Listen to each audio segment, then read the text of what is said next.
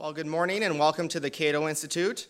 My name is Alex Nowrasteh and I'm the Immigration Policy Analyst here at Cato.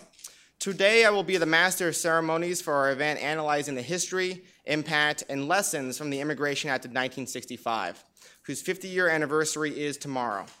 On October 3, 1965, President Lyndon Baines Johnson signed this law into effect, removing some of the last eugenics inspired immigration restrictions written into the law in the 1920s. Since 1965, there have been several other immigration reforms, but none as legally transformative or as transformative on the country as a whole as the 1965 Act. Thanks to a generous donation from the Carnegie Corporation of New York, we have been able to bring several distinguished speakers here today who will be sharing their perspectives and ideas about the Immigration Act of 1965, its effects on America, and how we should reform the immigration system going forward. So without any further ado, it's my pleasure to introduce our first speaker who will be delivering our introductory address. Congressman Ruben Gallego represents the 7th Congressional District in Arizona. Born in Chicago to Hispanic immigrants, he was the first in his family to attend college, graduating from Harvard University, uh, university I think we've all heard of before, uh, with a degree in international relations. He later joined the Marine Corps and served in Iraq uh, with the well-known combat unit Lima 325. I hope I'm uh, saying that correctly. After returning from Iraq, he ran as a Democrat for the Arizona House of Representatives in 2010, soon rising to assistant minority leader. In 2014, he was elected to Congress. Congressman Gallego was named one of Phoenix's 40 leaders under the age of 40 by the Phoenix Business Journal. Congressman Gallego was named one of Chicanos por la Causa's 40 under 40 most influential Hispanic leaders. He serves on the House Armed Services and Natural Resources Committees. Now, when I first met Congressman Gallego's staff, I could tell that he would be a major participant in immigration reform debates in the future, hence our excitement of having him here today to speak at the Cato Institute on this important topic. Representative Gallego. Thank you. Thank you, and I really have to make a note if my staff's here. We got to change that bio. It said too much 40 under 40. Uh, I still am, but I'll, in five years, it's going to be a problem. Well, first of all, thank you everyone uh, for being here, and thank you Cato Institute uh, for having me speak. You know, this is an issue that is particularly dear to me, not just because of my uh, familial background. My mom is from Colombia, and my dad is from uh, Chihuahua, Mexico. Uh, my mom and her family has a very, uh, you know, normal story when it comes to the immigration, immigration patterns. They big family, big Latino family, economic downturn in uh, Colombia uh, really causes some severe hardship. So my grandfather is the first one to immigrate to this country um, and working in factories in New Jersey, Paterson, New Jersey, um, after saving up for two years, is able to um, bring uh, my, uh, my aunts and my uncles, and of course my mom, over. Uh, and this, of course, is post 1965. and it's a little easier in those days using their familial uh, relationships that they were able to come over. Now, on the flip side of that, you have my uh, father's experience, who also was born on a small ranch in northern uh, Mexico in Chihuahua. I think a family about nine, and uh, mostly males. And the biggest problem with that is too many males and only one plot of land you can't cut up anymore.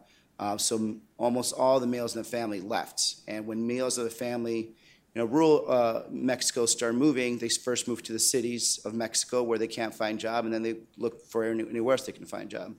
However, without any kind of familial relations, my, my father, I think for his first couple of times through, came in uh, undocumented without, without permission. Um, and those two experiences, I think, really had changed and really uh, created a, a viewpoint of America uh, from my father, um, and that is entirely different from my mother, who came in through a different process. So this, you know, using that as a baseline, and and and somehow ended up in Arizona, which has been kind of the the hot flashpoint of uh, immigration politics and rhetoric for the last 10 years, can really uh, uh, you can really take a, a couple good lessons from it. Uh, one of the things that I, I'd like to point out to a lot of people is that if you look at what has occurred in the history uh, of immigration, and, we were just you know joking. Uh, uh, I won't name names, but some of us were just joking because there's this common idea that there's apprehension about the the immigrants are, are taking over our country. um, or their children will be taking over the country. And I, I'd like to remind people that already happened. You know, that has happened many a times, actually. There are, there are many families that are named O'Reilly and, and Schmitz that uh, are here, and then they weren't here since the beginning of time. And the fabric what we understand of America uh, has continued to grow and change with every new wave uh, of immigration. But there's many things that the, the 1965 law uh, did uh, for, especially for the Latino community. We truly believe it's a very significant civil rights uh, advance that was particularly important, uh, especially for the Southwest. It has a lot of you know, years and years of relationships, hundreds of years of relationship with the rest of Latin America. But prior to 1965, you know, the law was based on your country of origin.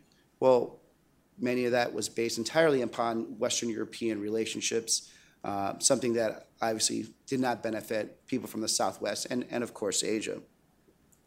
So while that was a, a, good change, the change has not been fast enough, flexible enough, really to, to meet the, the demands and, and largely labor demands. Um, we have had, of course, a lot of refugees have come in uh, over the last uh, 50 years uh, and, and now starting some. But the labor demands and, and really uh, that have been that have been growing have not been answered by a flexible um, uh, policy, immigration policy.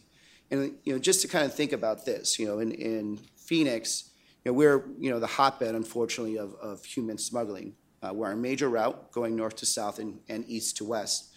Um, and my wife sits on the Phoenix City Council. Um, she uh, and I are very involved in you know Latino uh, issues and nonprofits. And time and time again, we'll hear about families um, that are spending 20, 30, sometimes up to $50,000 paying a uh, coyote to help their family cross the border. Uh, somebody who's basically going to take them from point, one, point A, just south of the border, to maybe 50 miles in. They're going to pay them $50,000 at most. Uh, this has created a horrible black market in terms of human smuggling to the point where you know, it becomes fairly violent. But if you just look at the economic situation of how ridiculous it is that we have people that are willing to pay up to twenty to fifty thousand dollars just to come to work in America for mostly menial jobs, and yet we as a country have not seen that as one an opportunity for us to make money. I mean, uh, two, but also to be able to tap you know, the intellectual as well as the entrepreneurial spirit of someone that's willing to do that. And lastly, what we're doing is creating a horrible incentive uh, to you know, turning, turning uh, a larger and growing black market that first starts with human smuggling. And then eventually, what has, what has occurred recently is because the individual person crossing is not as profitable, those young men and women that are crossing over after paying their, their ferry are also told, well, you have to carry drugs with you now. So you, our problems that we have, that has occurred uh, and is occurring, you know, in in uh, Arizona, New Mexico, Texas, and Colorado, and now also, um, you know, even at our, our airports with many people coming, overstaying our visas, are really created because we as a country just have not you know responded to what we what could be really pretty basic uh, uh, labor demand, which is allowing people to be able to come in and come out flexibly uh, in a uh, in a work environment uh, that is stable, uh, that will guarantee their labor rights, but at the same time passage back and forth. So.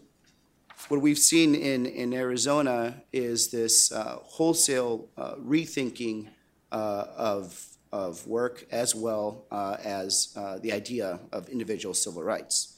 Uh, as many of you know, um, you know Arizona became uh, kind of a hot point uh, in 2010 with SB 1070, uh, something that many of us argued then and still argue and will continue arguing that it was a gross violations of the individual civil rights of, of human beings and you know really a, a blemish uh, on the eyes uh, uh, of Arizona.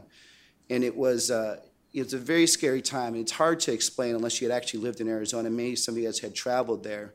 But in the name of security, in the name of you know, securing our borders. And mind you, Phoenix is about 180 miles from the border, so we're not, uh, uh, and Maricopa County in general, and we're not exactly on the border. But in the name of of stopping this uh, this menace, the ideas of civil rights, the ideas of, of private property rights were, were thrown out the window.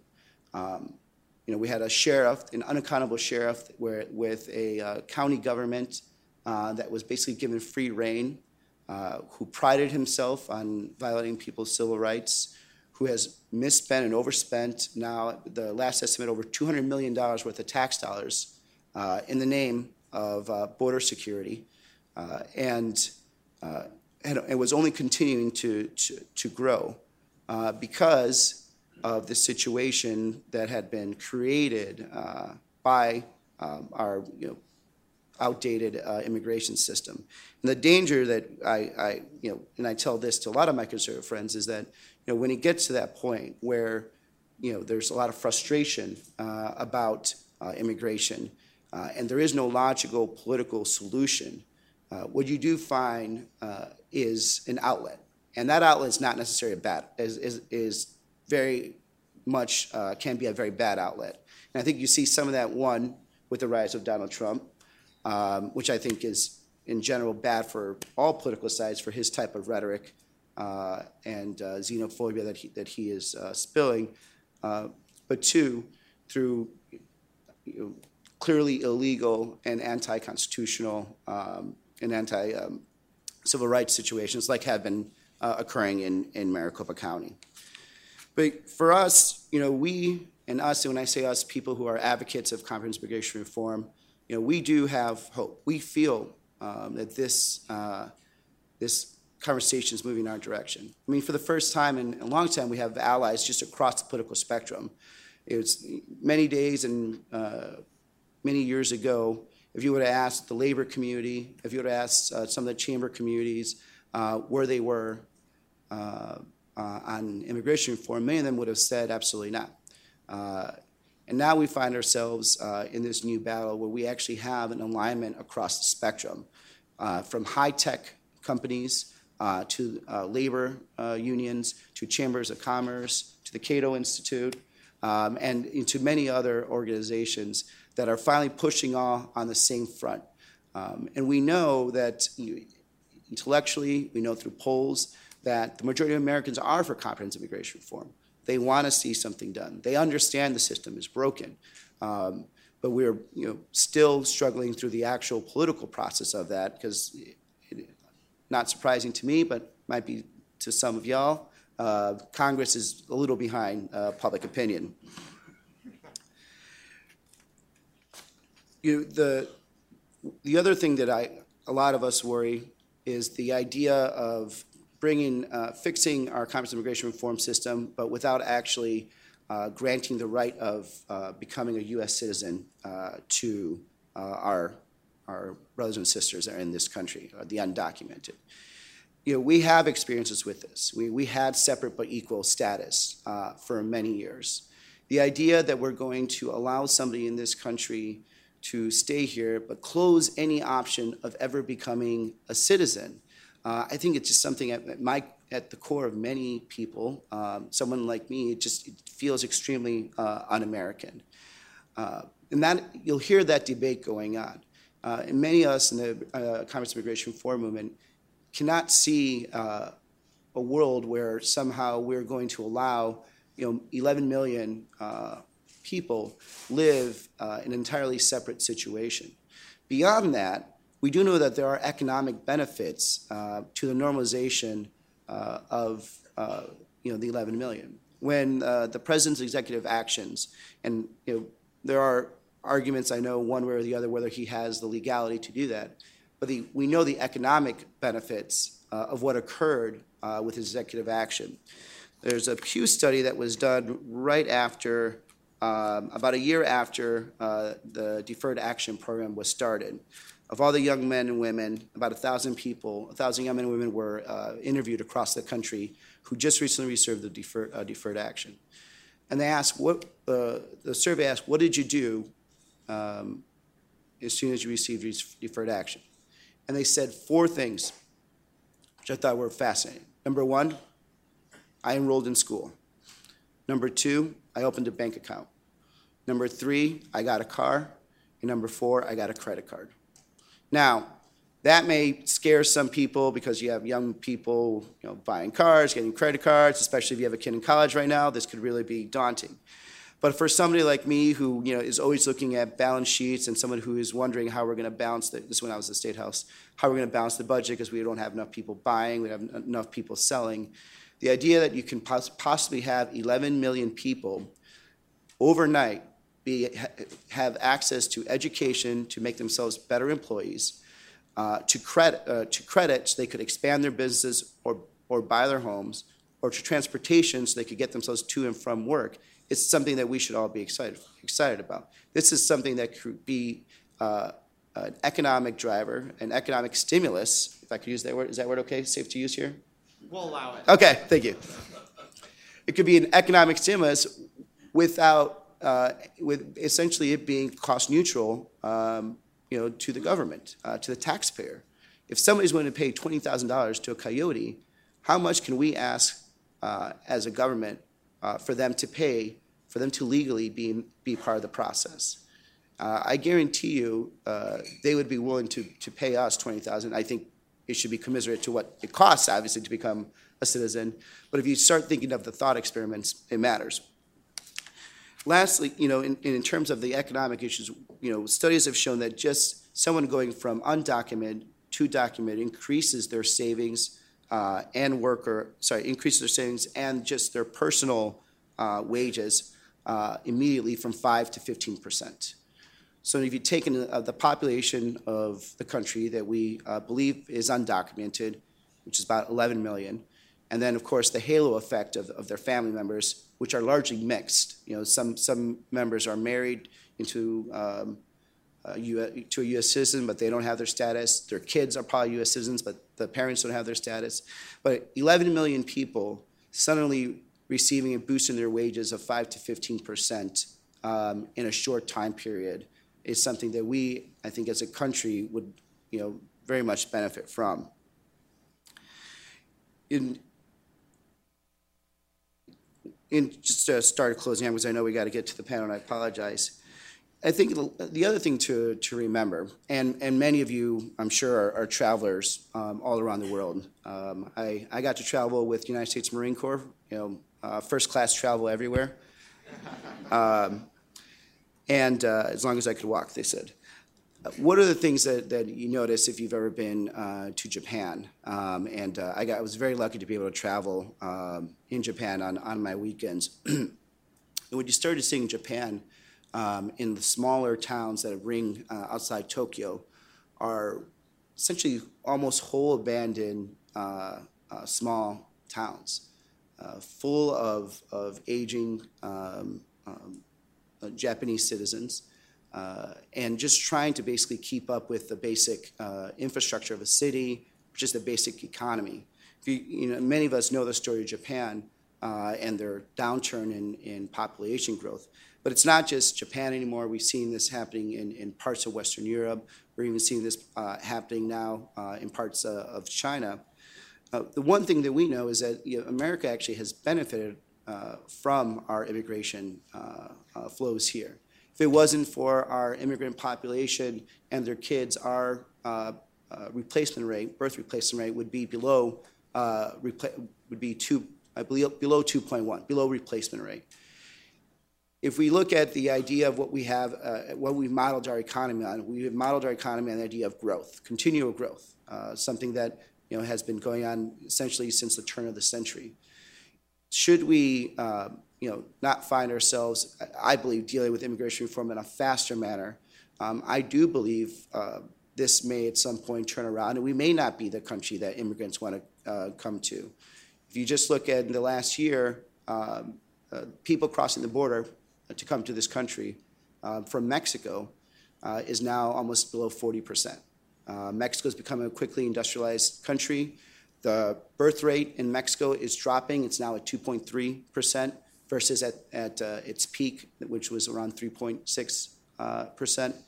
Uh, a lot of our immigrants are now coming from Honduras, who's dealing with a lot of economic issues, and Asia uh, at the same time. But at some point, as those countries become more industrialized, become more modern, you're going to see um, those, uh, th- those flows also uh, start uh, tapping off. So if we don't have a flexible immigration system um, that is based on the idea of bringing in talent, uh, we're going to eventually hit a, a, what I think is a, is a bad point uh, where we may not be getting the new vibrancy, the new entrepreneurial spirit, and at the same time, uh, we find ourselves with a declining birth rate and a declining uh, economic uh, power. It, for me, you know, one of the things that I, I truly value uh, about this whole experience of growing up and being an immigrant is when I meet another um, uh, person who is an immigrant or is the, the son or daughter of an immigrant, the stories they, they share, just the entrepreneurial spirit, the willingness to just do whatever it takes to, to, you know, to be a good American, to raise a family, to start a business, um, and the capacity that they have uh, to truly change this country, I think is, is not quantifiable. Um, if you look at what is happening in Silicon Valley, looking at what's happening in, in, in Seattle right now, um, what you see uh, is a gathering of not just great people that graduated from the Berkeleys uh, of the country, the Stanfords of the countries, uh, of our country, but you see men and women that are, have been traveling from the India Institute of Technology uh, to come here because they got their education, but they knew they know they can only start the business they want the way they want uh, in the United States. Um, if you look at Seattle, um, I have two great friends named um, uh, Partovis, Iranian immigrants uh, that uh, had to leave uh, during uh, the Khomeini's rise. Uh, they got here, spoke no English. The one thing they didn't know how to speak was code, computer coding. with you know first learning how to code, then learning how to speak English. They started some of the most amazing startups, and now I've created a coding uh, nonprofit that has spread around the world. We have the opportunity to bring some of the best minds, some of the most entrepreneurial minds into this country and gather them together and use all that power for our benefit. Instead, we're using an outdated system to truly keep out what was intended to be, uh, you know, what I think uh, one of the strongest and most powerful nations going to the future. We're keeping out that labor force that should be here and working with us. So, with that, thank you very much for all your time. I'd love to take any questions if you want, um, but uh, thank you again. Oh, damn, that's good. Yeah. We have time for one que- We have time for one question from the audience. Oh, okay. Uh, unfortunately, only one. Uh, that gentleman right there in the middle, please. Like, okay. hear that you're, I was very, Yeah, I got it. Yep. I was pleased to hear that you're interested in uh, trying to divert some of the money from the criminals into the Treasury. There's a lot of ways in which that could be done, none of which I think is really being tried. Uh, so I certainly wish you well on that. And that should be a bipartisan issue because it puts money in the Treasury. Uh, but the second thing I wanted to ask was uh, you seem to be speaking highly of the 65 Act from the Latino perspective. But in fact, prior to 1965, there was no quota for Western Hemisphere. Uh, anyone in Mexico or Colombia or anywhere in the Western Hemisphere basically just could apply for permanent residence and enter as an immigrant. There was no quota. Uh, the 65 Act, I think, actually was very discriminatory against especially Mexico, uh, which basically had the same quota as Luxembourg. Uh, do you have any comment on that? And uh, I apologize, but my understanding is that actually the 65 Act changed the country of origin, and we'll have some actually experts up here, changed it, uh, you know, the country of origin status, which helped determine whether or not you're more likely to come to the United States. Essentially, because in 1965 there were more immigrants and you know parents uh, and sons and daughters of immigrants from Western Europe. It was easier for them to a uh, Western European uh, immigrant or European immigrant in general to apply uh, for permission to come to the United States and receive it instead of somebody from Mexico because there weren't that many Mexican immigrants. And though we had many Mexican Americans in Texas, New Mexico, California, uh, Arizona, many of them were and had been citizens for hundreds of years. So there was no uh, pool that was being created by that. When 1965 reform comes along, you do have uh, that change where instead of it being based on country of origin, um, quotas are taken off and people uh, are applying. With that occurring, that actually helped boom uh, Mexican American, uh, well, sorry, Mexican migration in because as one as one person came in, they became stabilized, became citizens. They also were able to bring other family in through familial connections, just like what occurred with uh, uh, my mother. However, we do have a couple of professors that are very well trained in this, so I do encourage you to ask them uh, just to make sure that I'm okay. So, thank you. Oh, thank you very much.